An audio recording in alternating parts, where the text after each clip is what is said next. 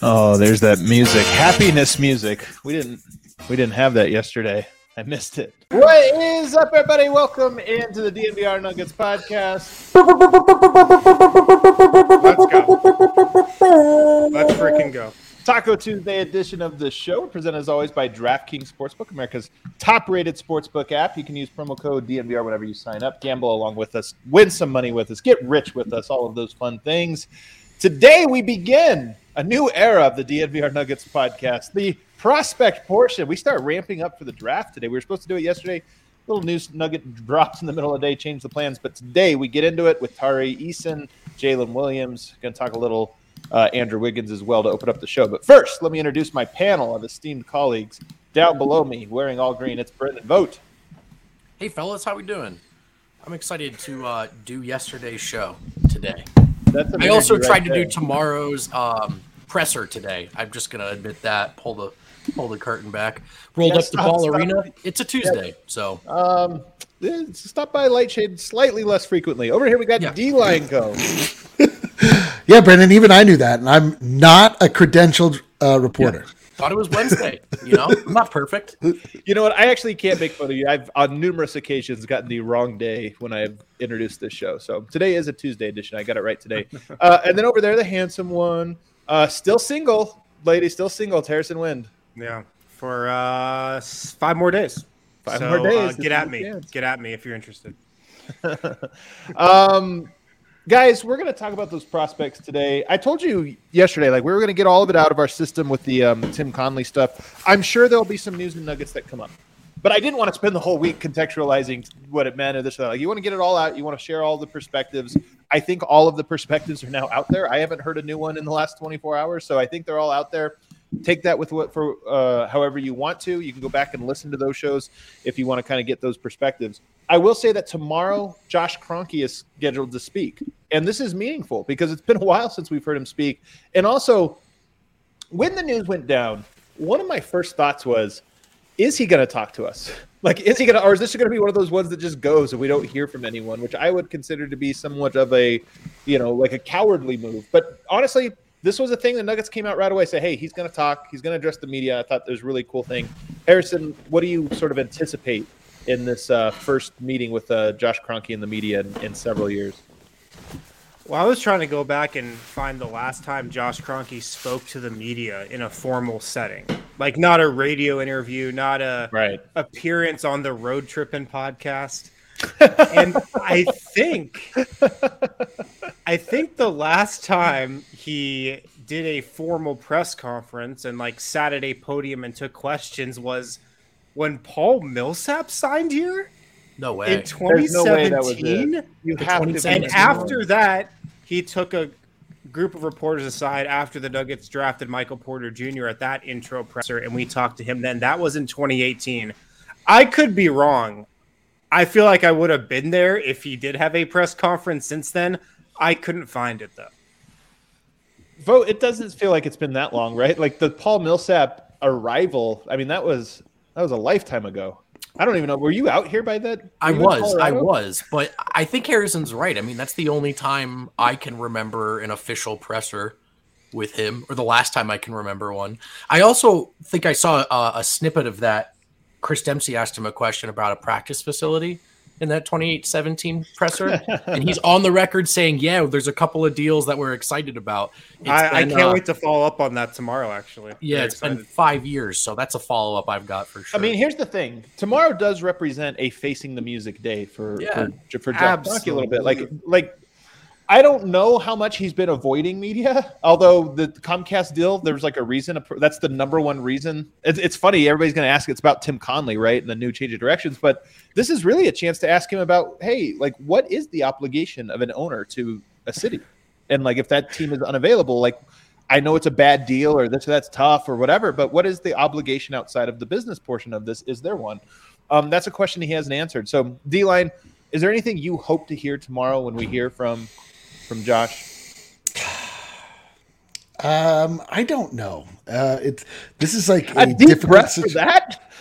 Yeah, because I mean, there are things that I want to hear, but I don't know if any of this is a a, a um, I'm going to hear words, but unfortunately, I've already seen the actions, kind of thing. Like, Yeah, yeah. I don't know what what I can hear from him that will make me feel any better about the situation outside of just, you know, I mean, I I definitely want to hear him like reaffirm his devotion to the Denver Nuggets and the fan base and all of these things that will feel good to hear, but unfortunately are going to feel a little hollow uh, since we saw the end of the movie first. Um, so I don't know.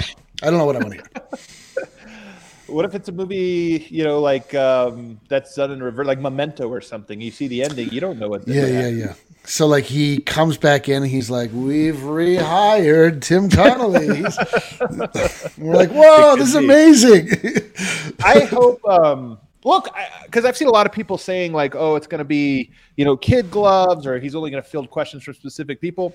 I mean, the whole media is going to be there. I have to imagine there's going to be some hard questions asked. I mean, I, I'm tonight. I told Harrison and I were talking before. I'm like, this is one of those pressers. Usually, a presser you kind of come in with a question or two. This is one where you probably dedicated a half hour, an hour to like jot things down. Be like, go into the presser with your like list of things you want to hopefully accomplish. The one thing I will say. I, I hope the presser lasts a while. Like sometimes there's this like default length to a presser. If it's a regular every day, you're trying to get Jokic, 10 minutes max. Like it's maybe seven, eight minutes you get, and then PR's like last one, you know, like let's let's jump in. But if it's one of these ones, if it's one of these ones, 20, 30 minutes, like you, you should expect to be able to speak for a long time.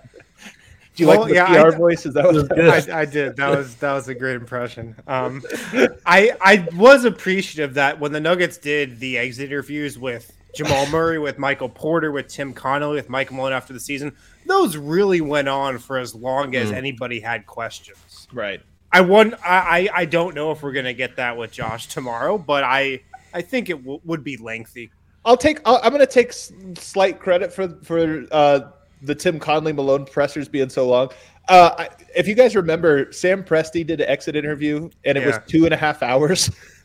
See that that's too long. That's that's just too long.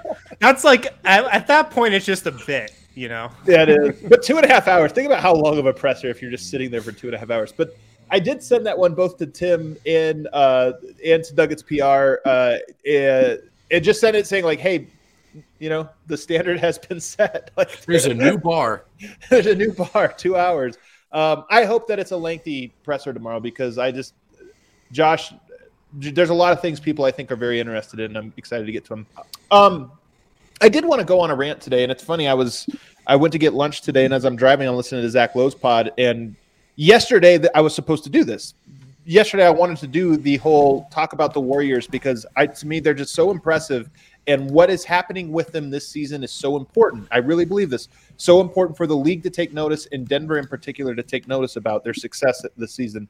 And I listen. I'm listening to Zach Lowe's pod, basically given a very similar sort of like like speech or encapsulation of why this is so intriguing to him and it made me like i was like okay i wasn't going to do it but i gotta i gotta go into it eric you famously picked the warriors to win the title here you're going to end up looking like a genius maybe part of this has to do wait we'll see i think the celtics still can challenge them although the celtics have dropped like flies and as like have all of these teams but nonetheless the warriors look better every single time they go out The championship pedigree i like your thing about can this team that dominated everyone when they were healthy. They go away for two years and you think was the magic gone. Turns out it's not.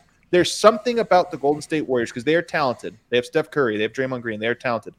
There's something else about them that makes it so they reach their ceiling every single year, no matter who you get. And no, so few teams you can say this about. Even championship teams, it's almost like they force their way through their, their through will and, and this or that. The Warriors just feel like they figure out the best utility of themselves, all buy in, and then uh, achieve it. And I think that nobody is better indicative of this than Andrew Wiggins. And this is where I don't want to get into relitigating the Tim Connolly thing, but I was thinking about this over the last two days and how important, like, Bob Myers makes that move, the GM, to bring in Andrew Wiggins for D'Angelo Russell. Nobody, nobody looked at that deal and said this is going to be a great one. Like they looked at it and kind of thought, like, okay, well, Andrew Wiggins' is salary and it becomes this, and then they could flip it and they could pair it with this. And you started thinking this. Nobody was like, oh, Andrew Wiggins provides the thing that they're lacking out there. Like that's Andrew Wiggins is the defensive ace and rebounder or whatever. But the more optimistic people that speculated thought you get it into the culture. You get him into the culture and let's see what happens. Let's see if you get the best of him. Last year, work in progress. This year, unbelievable how good Andrew Wiggins is for that team. Honest to God, unbelievable how good he is. The biggest Andrew Wiggins supporter could not have envisioned him becoming this version of himself that fits so seamlessly into a team. And this is one of the things I'm talking about. You send Andrew Wiggins to another similar quality team, but where the fit is not certain, and okay, he's had some baggage.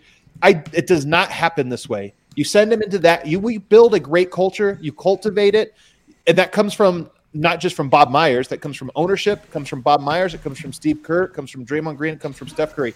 All of them together create a cohesive culture that when Andrew Wiggins arrives there in one and a half seasons, all of a sudden he's a Finals MVP level player on, on this team, and you look at it and you go like, "My God! Like Andrew Wiggins is incredible. I can't believe it." I just wanted to bring it up because, to me, everybody, fans, especially over the last ten years, look at basketball as this building a model plane there's instructions and this works and this works and you put this piece here and this and everything makes sense on paper you just have to get it out, out into the universe to work it's not how it works the longer you're around basketball the more you see it it's not that it's about how do you get the guy these guys to all be moving in the same direction the golden state warriors have done that better than anyone i've ever seen outside of san antonio and as a result they're going to be headed to what their sixth finals in eight years Yep. Absurd. It, it, reminds me a lot of what Jokic said when he said we got to start doing everything together. I just felt like what he was trying to articulate yes. was this kind of brain, you know, the same wavelength thing that they're on as competitors on the floor, but then the work they put in off the floor. You touched on this, all much easier to do with the right stars in place. Golden State has a trio of perfect ones for this.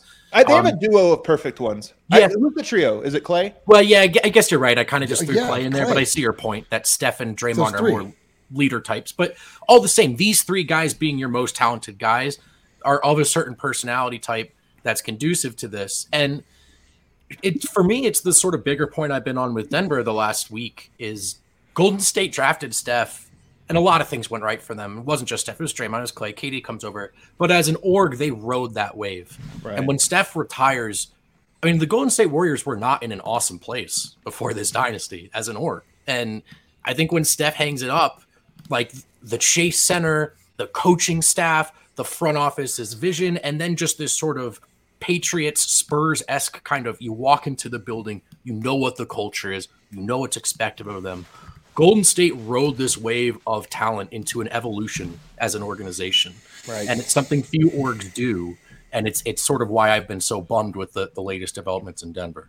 But Eric, part of this is remember the Nuggets were the next Warriors, right? Four years ago, mm-hmm. the articles were coming out like, "Hey, man, we see a lot of similarities," and maybe they are, maybe they are. But one thing I will say is, when you talk about the buy-in from every level of this, you've got Joe Lacob, who really is, I hate to say it, trust me, it brings me no joy to say this, light years ahead of his competition. He really does sink an absurd amount of money. I mean, one of the things that makes the Warriors the Warriors is they have this tax bill that's like absolutely ridiculous. They're just like, ah, we don't care.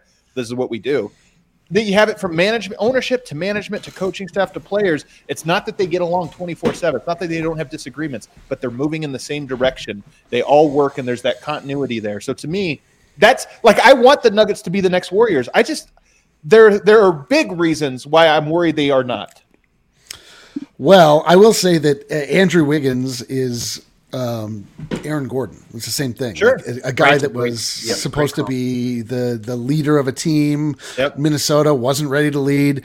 Uh, looked foolish at times for it. Uh, was then written off and then found a home where he was not looked at as the guy that was meant to lead the squad. Like he has a purpose and like to be to come in and, and be the guy that can get hot when Klay is not hot, when Steph is not hot, when Jordan Poole is not hot, then you have Andrew Wiggins. I mean, this team is just like wave after wave after wave of guys that can beat you if they just get hot, which is uh, pretty remarkable. And honestly, like, is sort of like, in my mind, kind of breaks basketball. It's just like if you just get a bunch of talented guys that and as you're talking about play together in a way that is complementary and understand that they right. are and, it, and a lot of this came organically over time. I mean you know they they were not good. They were not good. Suddenly they played the nuggets in the playoffs. They destroyed them. Uh, they ruined my hopes ruined my dreams. And then from that point on like they've sort of understood uh, the the that core of players, Draymond, Klay and Steph, are so bulletproof that like anything right. else that happens around them, people don't have to come in and worry about the culture. It's exactly right. like it was with the Spurs. With the, when right. you have that yep. strong foundation, you don't come in Patriots, same thing like you just guys just said. Like you, you you don't come in, you're like, oh, okay, how am I going to make a name for myself on this team? It's like, no, how am I going to be a piece of the machine right. is this right. team.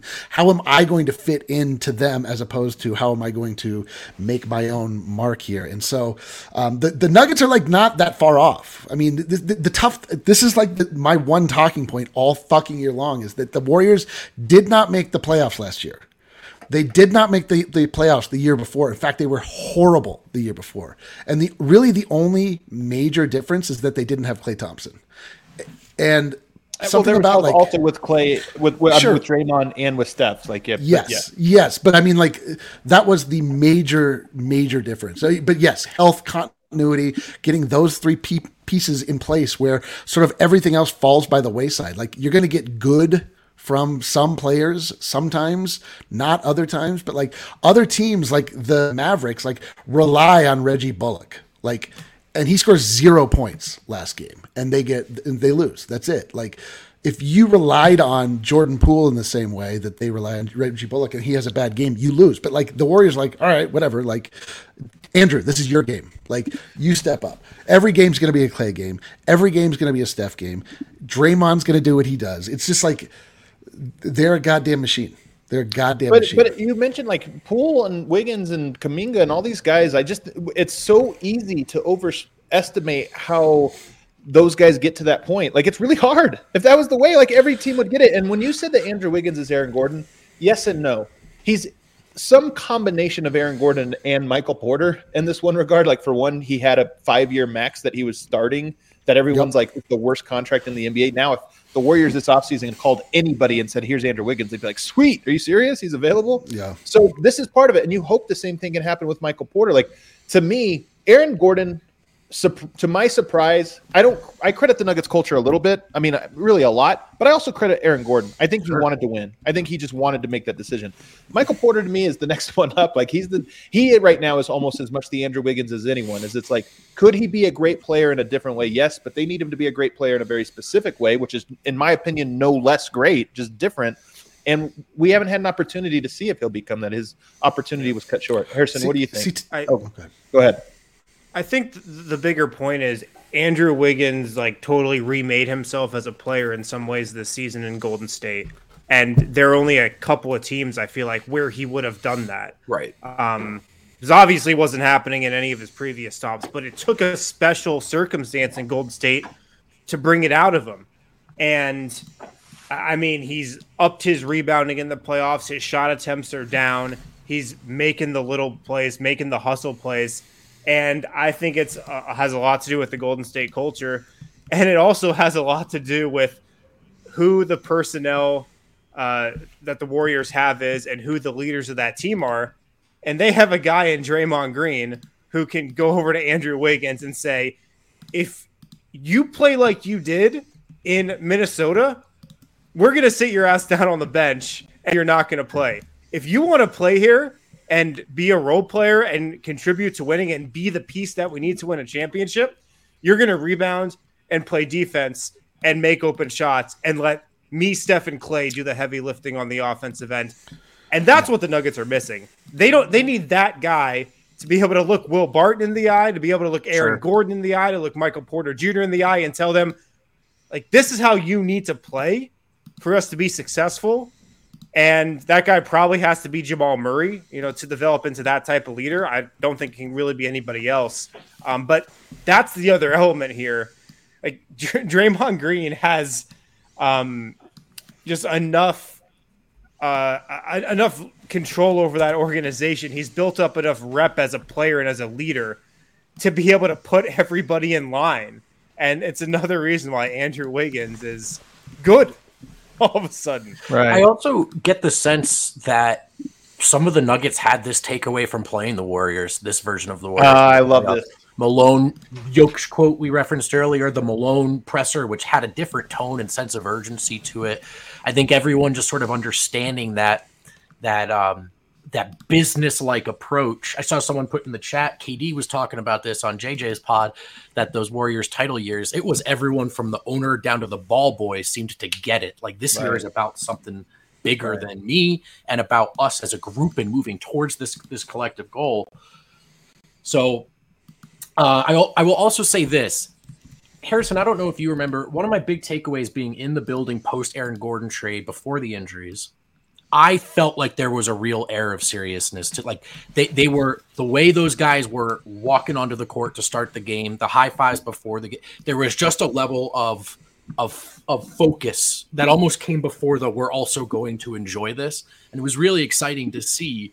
Um, and so it's just something you hope that they this is the evolution, right? For for for not just any one player, but the Denver Nuggets going forward.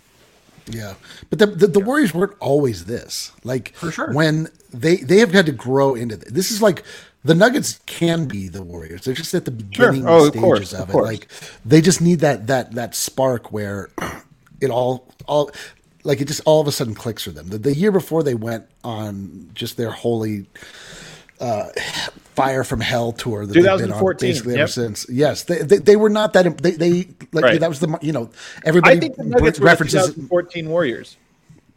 Yeah, I think Right so too. the Jamal Murray injury, it was like okay, Yes. they're right, on the, the precipice. except Um, for I- that, the, yeah, except for that, the, like the, the those Warriors were the sixth seed um, as when they came in, and they they really still hadn't figured it out until some like that was the first time that Yeah. we really saw Steph Curry catch fire in a way where he was like, you know what, fuck it, like Right.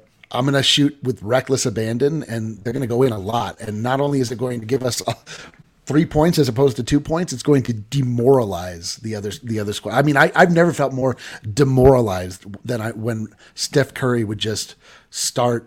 Uh, to do things that I'd never seen another player Nothing do like outside of J.R. nothing like it. Smith, right? Dude, it was But crazy. you know You're what? like, People all feel right, the well, F about us. yo. I know it's different because threes are splashier and make the crowd lighter, but like Yoke hitting his BS seven footers that he just hits every time, like has Yes. the same effect. Like I, you hop into like another team's Twitter or Reddit or whatever, like after a game, and you're like, how the hell does Yoke hit seven straight floaters? Like, well, it's because what he does. I don't know. It's his shot. Like he's going to hit those in the next game too. I just, again, I don't want to credit anyone. My, my whole point of bringing them up is I could sit here and tell you the Warriors' success is because of Steph Curry, not his play. I'm talking about the culture. Is because of Steph Curry and his play. I could tell you it's because of Draymond. I think it's both. I could tell you it's because of Kerr. I think it is because of Kerr too. I think because of Bob Myers and his management, because Joe Lacob.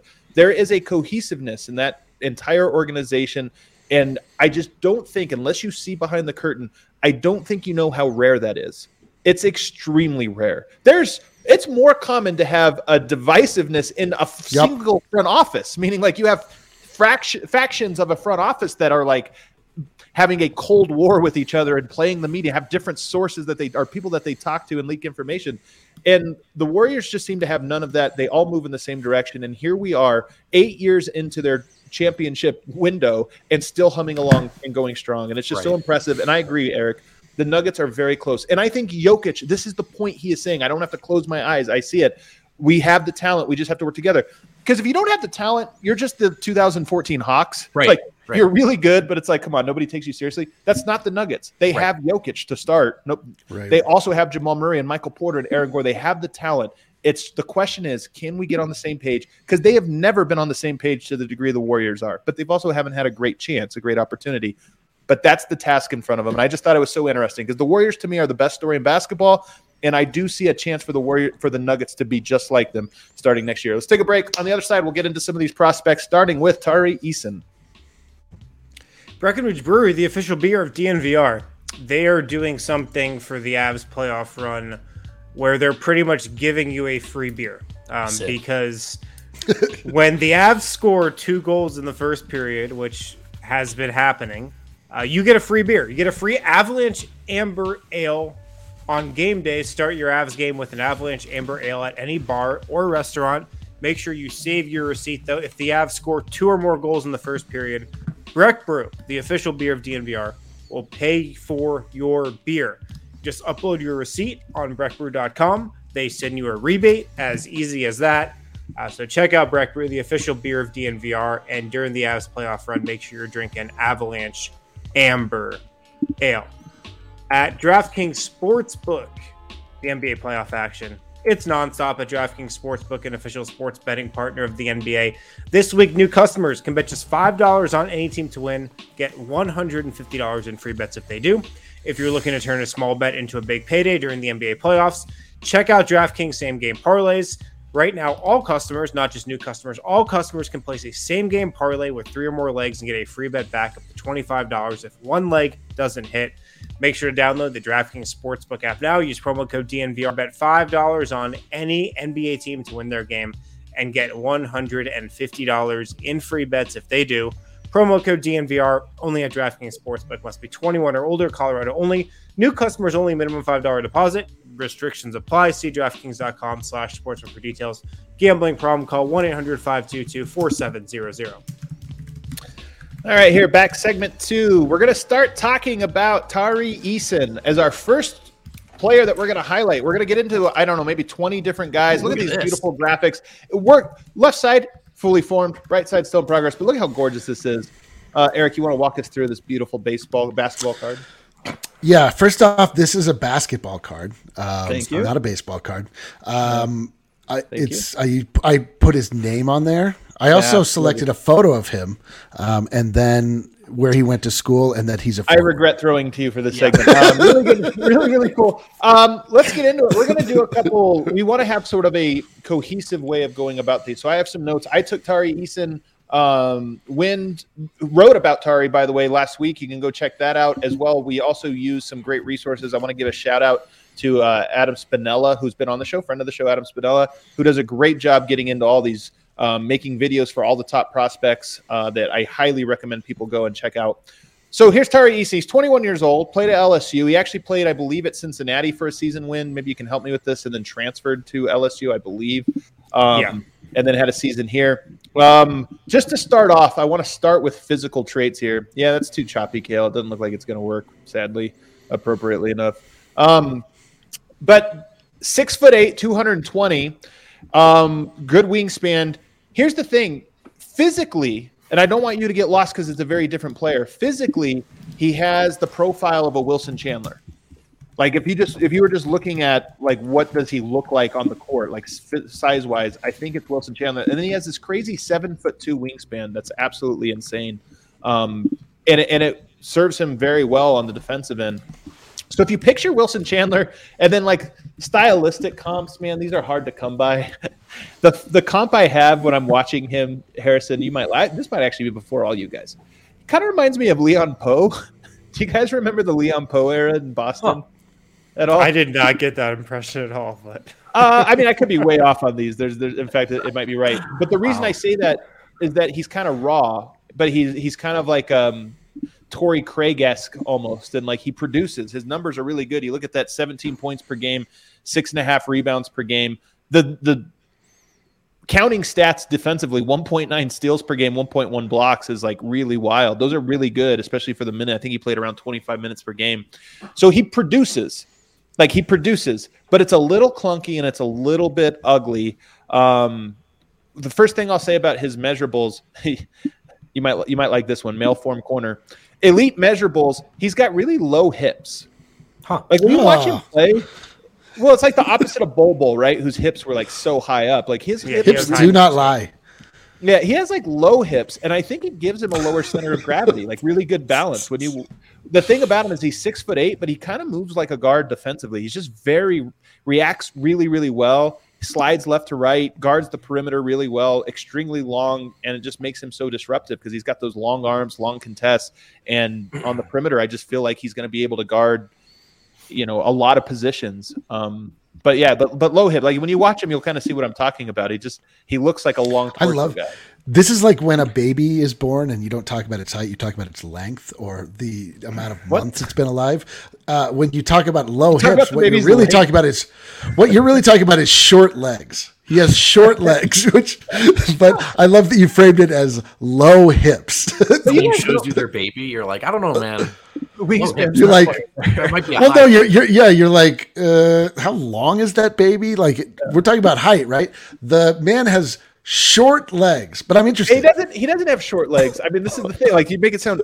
This is my thing about basketball in general is that you're talking about very abnormally shaped people to begin with. They all Sure, have, like, sure. they almost all have something weird about their physical traits. This is his. Like, and it serves him. Again, I Short think it's the reason I bring it up is because he's really mobile on the perimeter, especially defensively. When what do you? Man, I gotta say- Oh, go ahead. Oh, just quickly. I'm sorry. I, I, you know, I'll disrail or derail this, uh, but uh, I'm just in, in my time watching basketball as a moron and uh, just a guy, an, an observer of life and things uh, outside of what other people watch basketball with. I've noticed long arms, almost the most important thing in basketball. Long arms, big hands. With Well, the one that's a good exception point, of Eli. Desmond Bane. But Desmond Bane is the one guy that breaks this. He has the shortest arms in the NBA. Somehow he's dominant. Everybody else with long arms is somehow awesome. Well, I'm glad you bring up that point, D line, because you know who measured the widest hands at the NBA Combine just this last week? It was Tari Eason. The 11 Oh. inch wide hands. Does this count as addressing a weakness for the Nuggets? maybe. Hand he had the third Just longest hands sized and hands. the widest hands. At All right, the I'm entire updating. I'm updating my physical comp again. This Yeah, is yeah, yeah. stylistic comp. I'm, I'm updating it to Kawhi Leonard. And actually, one of the reasons it took, he is like physically, he really is. Let's Like, go. If you want to know something Draft actually him. kind of funny, Kawhi Leonard also kind of uh, uh low hips. Oh, So it's here- short Here's- legs. yeah. My take on Tari Eason is the reason I looked into him is because last week I wrote about three prospects who could maybe in some way be this year's version of Herb Jones, which like that's the guy the Nuggets are trying to find this year. Or No, Herb hold Jones. Up, hold up. That's that's every year. There's a new. Are we going to find the next whatever? And this year Yeah. it's Herb Jones. Like he was so Right. good late in the pick. Yeah. This year, next We're not Jones gonna. was good. Just there'll be a new the guy though. You're right. All hear I'm you're saying. saying is the Nuggets are going to look to find somebody who is a high upside defender, Yeah. is long, whose probably best position is the three. I'm, I, you know, if they had it their way, like a, a three or Right, maybe right. like a big two, a guy who can play really good defense, and a guy that hopefully can contribute sooner rather than later. Like, like I think that's the mold of a best case scenario draft prospect for Denver. Yeah. And I mean, Tari Eason, he's not Herb Jones because what people forget about Herb Jones is he was a four year player in college. He was, you know, somewhat polished for uh, for a guy coming out. Like he played in a ton of big games. He played, you know, a ton of basketball in the SEC. Eason is a lot more raw, but if you look at some of their numbers, like Herb Jones and Tari Eason. I think there's definitely a Herb. comparison to be made there.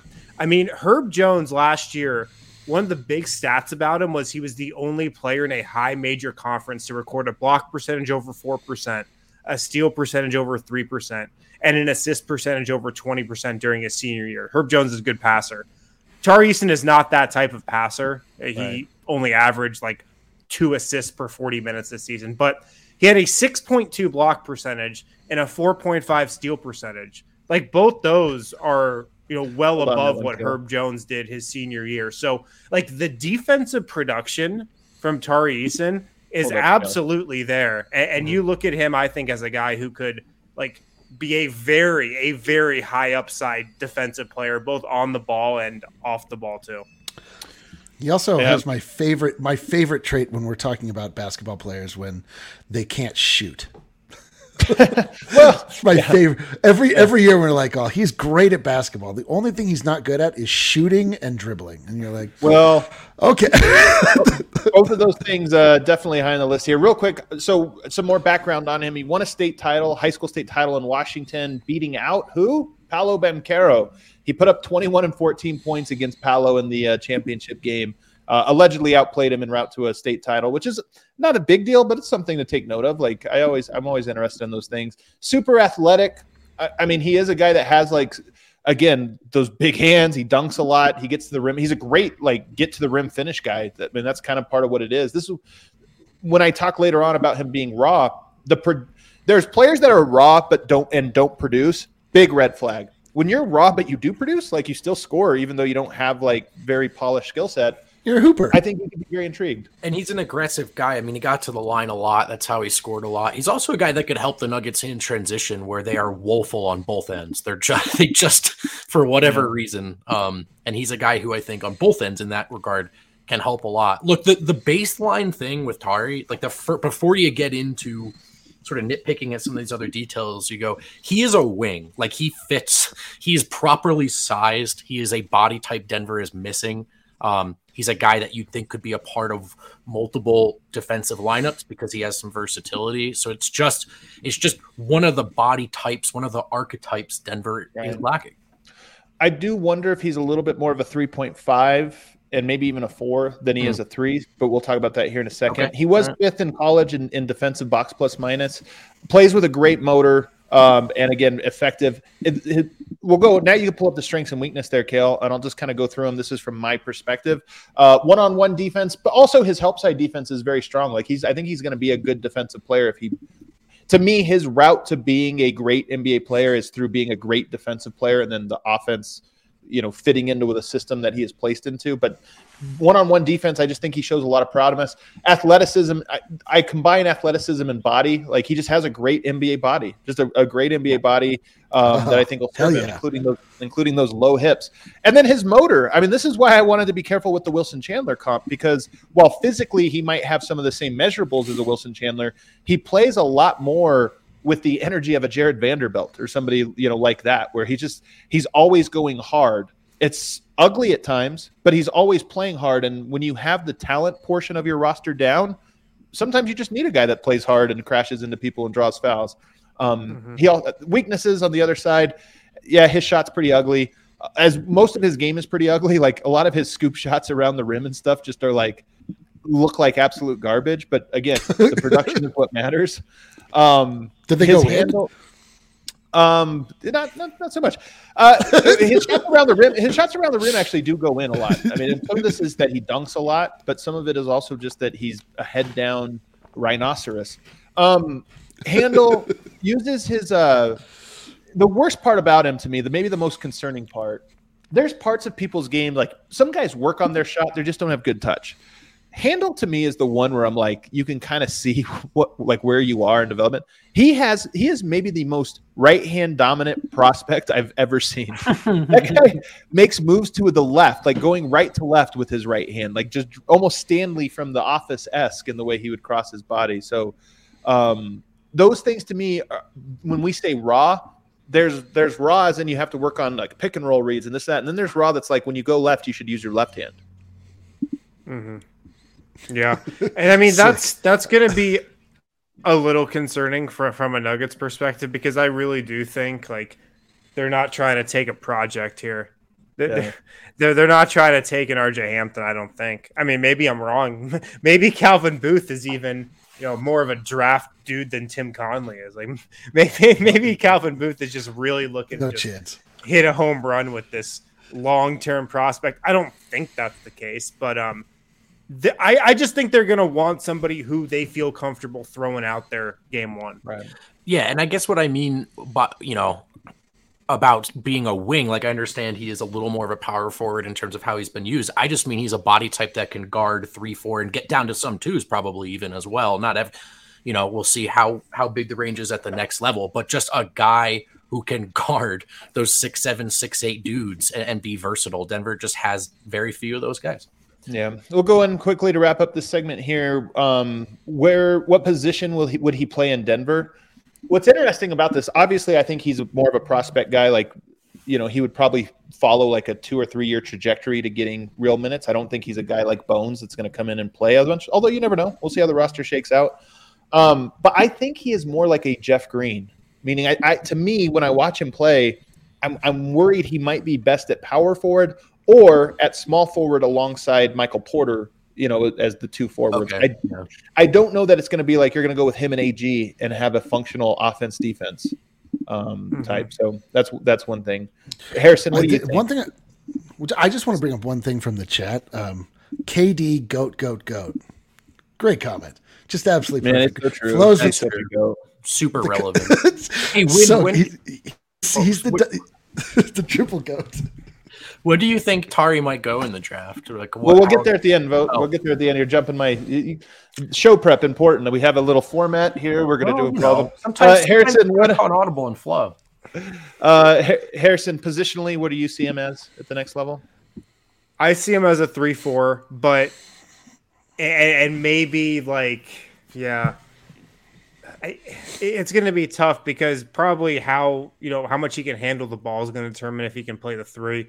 But I think it could be a three, you know, three four shuffle between those two positions. But the, the thing you like about him is he can guard probably you know one through five maybe i- i- in some lineups. Like he is a prototypical switch guy on defense Yeah, and I, I think that's something that's really exciting about him.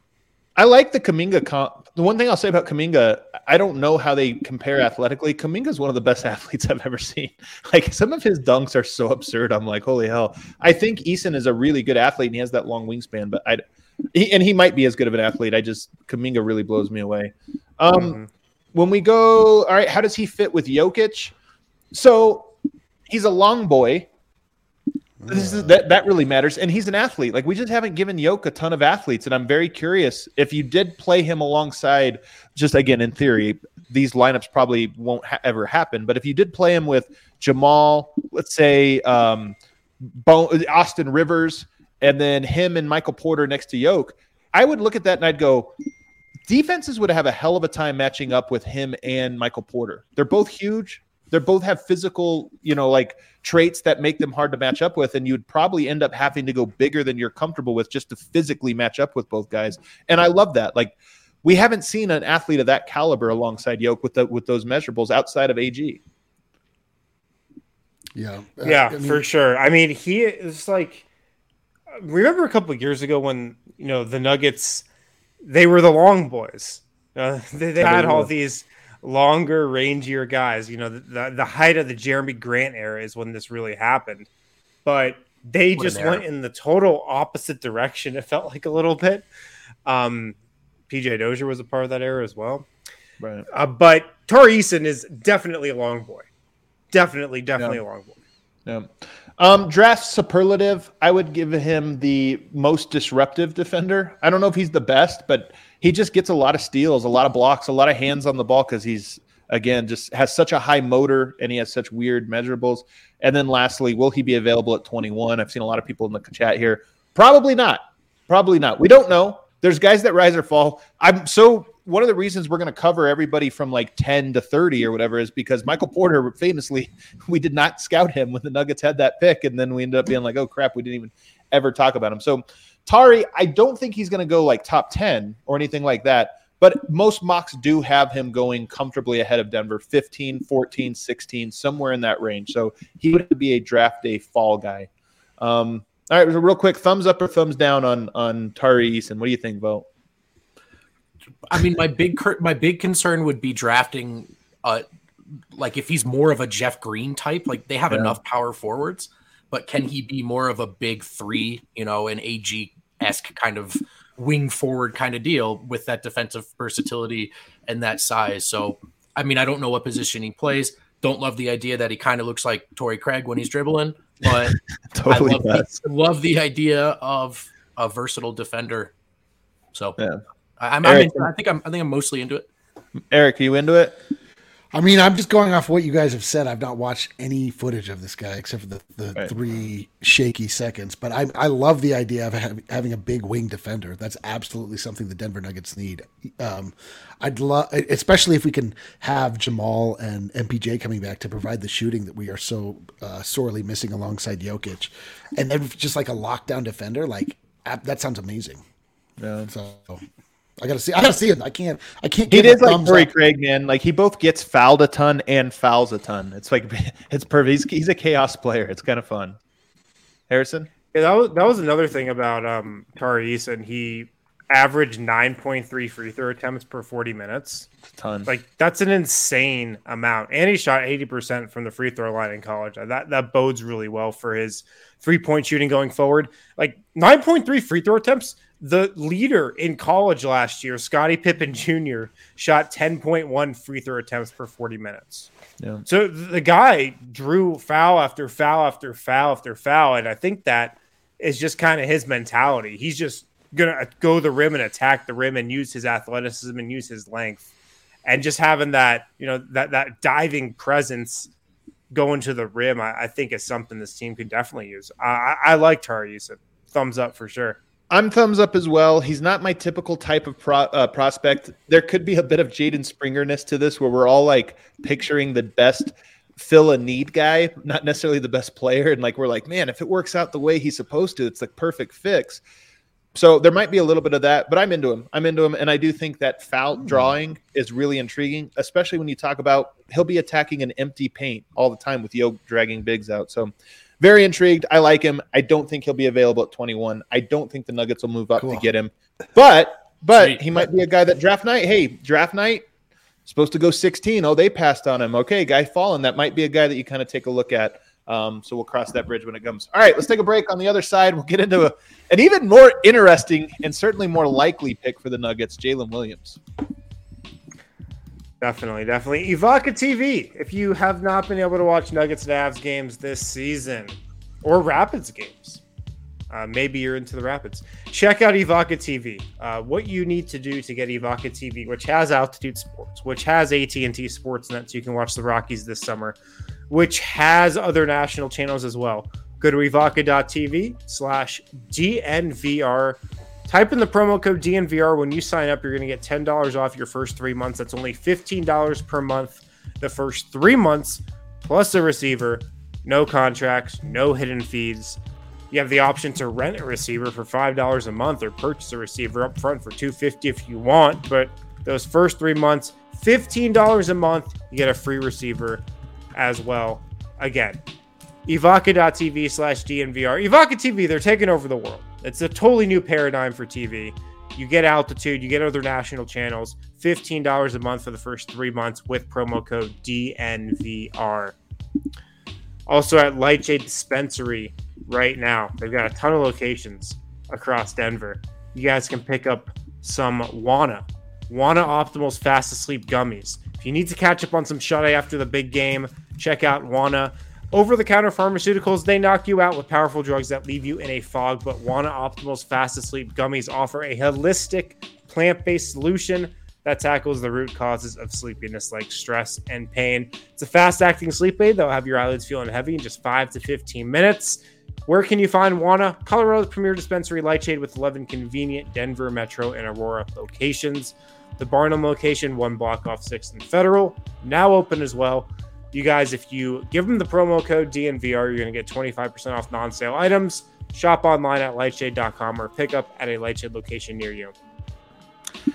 All right, when next up, Jalen Williams. I see some people saying he's going to go in the lottery. Maybe every year there's one guy that like flies 30 spots ahead of where they were in like March, and that's Jalen Mhm. uh, Jalen Williams right now. Like he was a second rounder two weeks ago.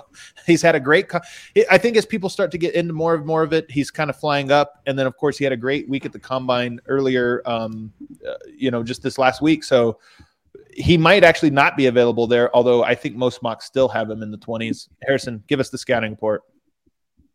So Jalen Williams, he's a 21 year old junior out of Santa Clara. Mm. Uh, he's a forward, six foot six with a seven foot two wingspan. Insane. Um, Same wingspan. His measurables, yeah, his measurables are off the charts. And this is one of the reasons why he's just really climbing draft boards at the combine, other than the fact that he can really play. Um, his measurables are crazy. He, I think, recorded a 39 inch max vertical, and his max vertical reach was 12 feet, half an inch. That's higher than Aaron Gordon jumped at the combine. That's higher than Rudy Gobert jumped at the combine. It's insane. He also man. finished in the 90th percentile or better in his three quarter court sprint and his standing vertical. He's just got this combination of speed, vertical jump and length that like anybody's just gonna drool over. Like And- his, his measurables are just insane. And then he and then he knows how to play the game, which I know you're going to get to, but he's not just a measurable darling. I mean, Right. Yeah. Um, the, the yeah, you said it, Vogt like the number one bullet point on the Jalen Williams scouting report is just elite feel for the game. Yeah. You watch this guy play, and your biggest impression is, wow, he he knows how to play. Like you throw him into a game, and this was even the case in these five on five scrimmages at the combine. You throw him in there, he holds his own. He looks like a good player in really any type of basketball environment.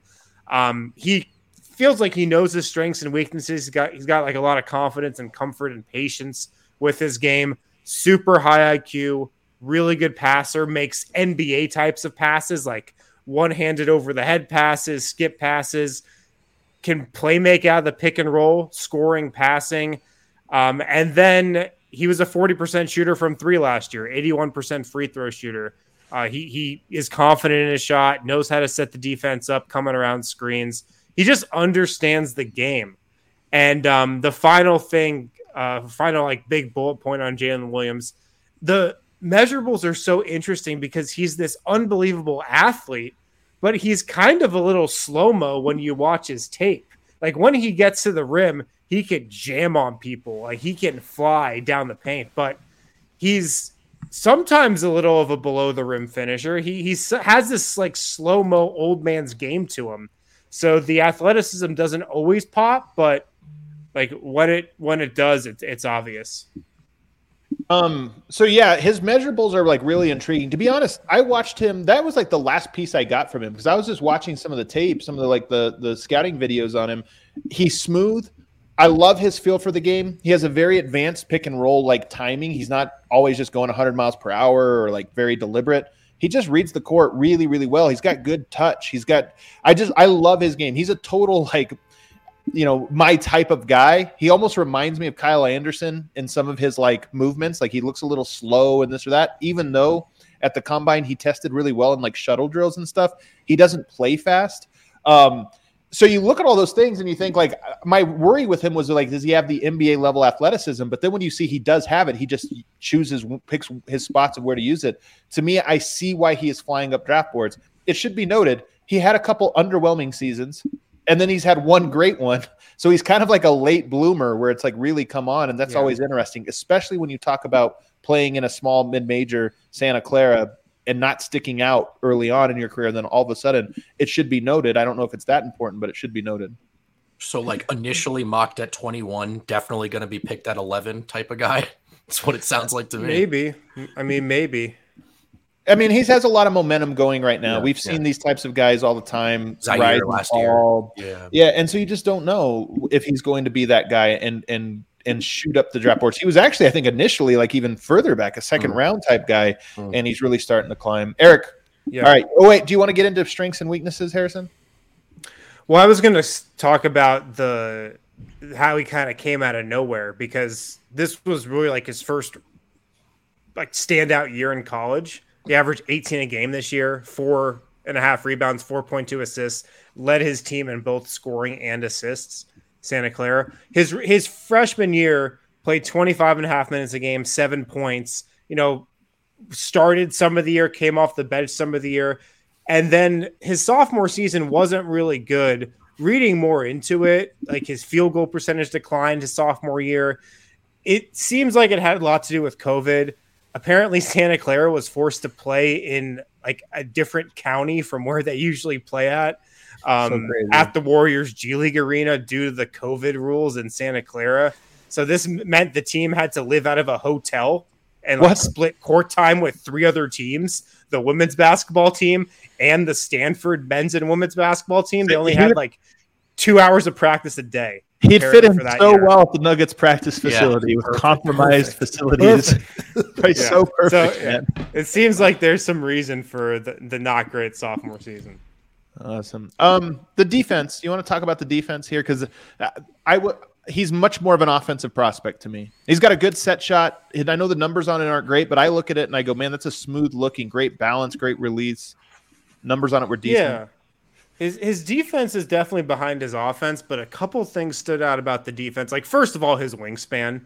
His, his seven foot two wingspan is just going to really help anybody out. This is what we talk about with Bones and how we all think he's going to be a good defender long term because he's just so long that he can get steals and get deflections that other guys just can't. Um, I think his IQ is going to really help him on defense as well. He just kind of knows where to be.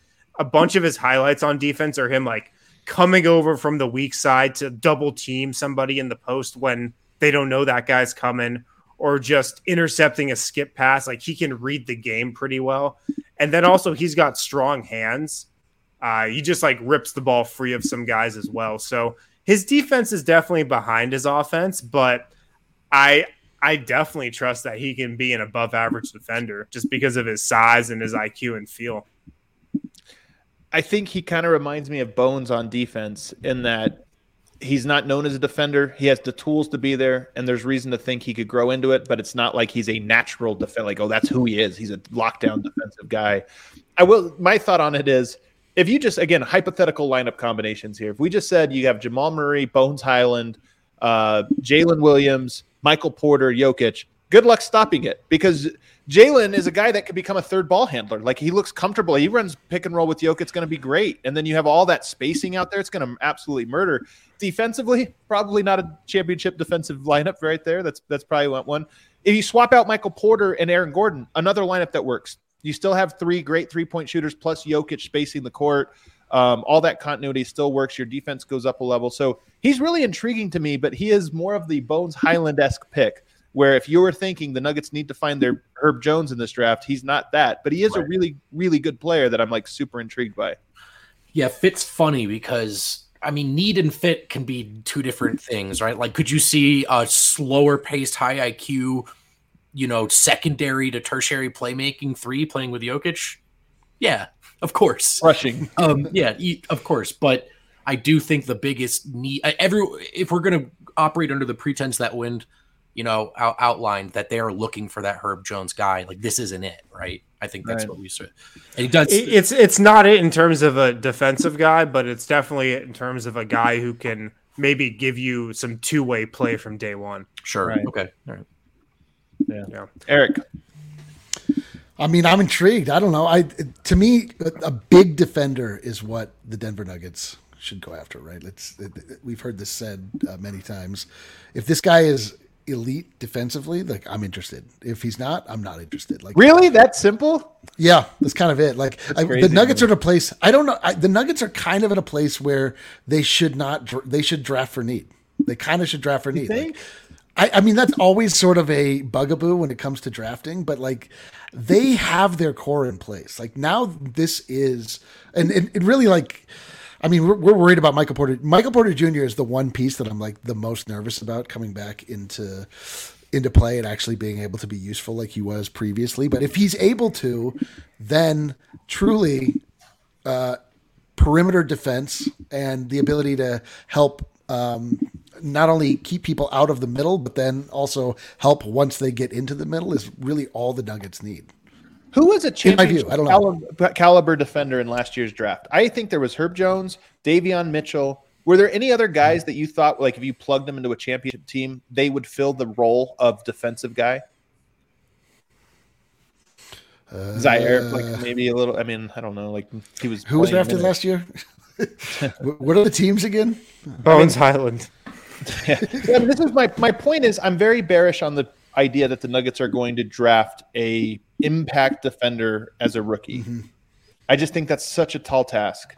It might happen, and if that guy's available, a la uh, Herb Jones, you might move that guy up ten spots because he fills the need for you from 31 to, to 21. But if it's not, I just I don't know that Denver has to say we're only going. Oh, Mobley, yeah, it's a good call. Although even Mobley, to be honest with you, like as good as he is, it still takes players that are going to be rim protectors several years um, to get to that point. Grimes, we just didn't see it enough, but but maybe. Um, so there's just my point is you're talking about a very small list of players, and I don't think Denver can say we have to take an entire draft and whittle it down to the four guys, half of whom are Well, going to be. I mean, like how us. how would you approach this draft philosophically? Are you, are you just best player available at, at all costs? I think you have to be in the draft. I think you have to be. And here's the thing: if you get, so let's say you get a guy like a Jalen Williams, and he comes in and he looks just like Bones, only he's taller. The thing about Jalen is he's more of a three. Like he could be at the three, the two three combo, like a combo guard, um, because of that length. So if you have that, you might look at Bones now as more expendable next year or something like that because you're we get the same production offensively. He runs the pick and roll, he shoots, he does all this and that. Hey, he watches this show, dude. I'm not. I'm look. I'm not trying to trade Bones. I'm just saying, like you, Eh, draft, you kinda draft sounds like you are. that can play, Huh? and then you can make your pick. So Jose Alvarado, there you go. Although that's a little bit of a, a unique one, not not exactly a draft pick. Um, so right. All right, let's get into it. Wrap this up, Harrison. What position is he? I think he's a three, but he's also like a point forward. Yeah, You know, like he can initiate offense. I, I think he's got some point guard gene in him too, Yeah. where it's not like he's bringing the ball up the floor every play, but you know, he can run pick and roll. He can like dribble. He can handle it. He can run pick and roll, like I said. So I think he'll probably settle in as a three, but he's versatile because of his size and he can just do a little bit of everything on the offensive end. if you run a pick and roll with him and Yoke, and you have Michael Porter, Bones, and Murray spacing, it's like, come Right. on, man. Nobody's stopping that. And he's so big that the guy guarding him is likely going to have to be big to keep up with him. I, I offensively, I love it. I love these types of players. They're my types of guys. Yeah. It kind of seems like a really big guard to me in a lot of ways. You know, I know it's not the entirety of his game, but he certainly has that that element to it. All right, next one. Uh, will he be available at 21?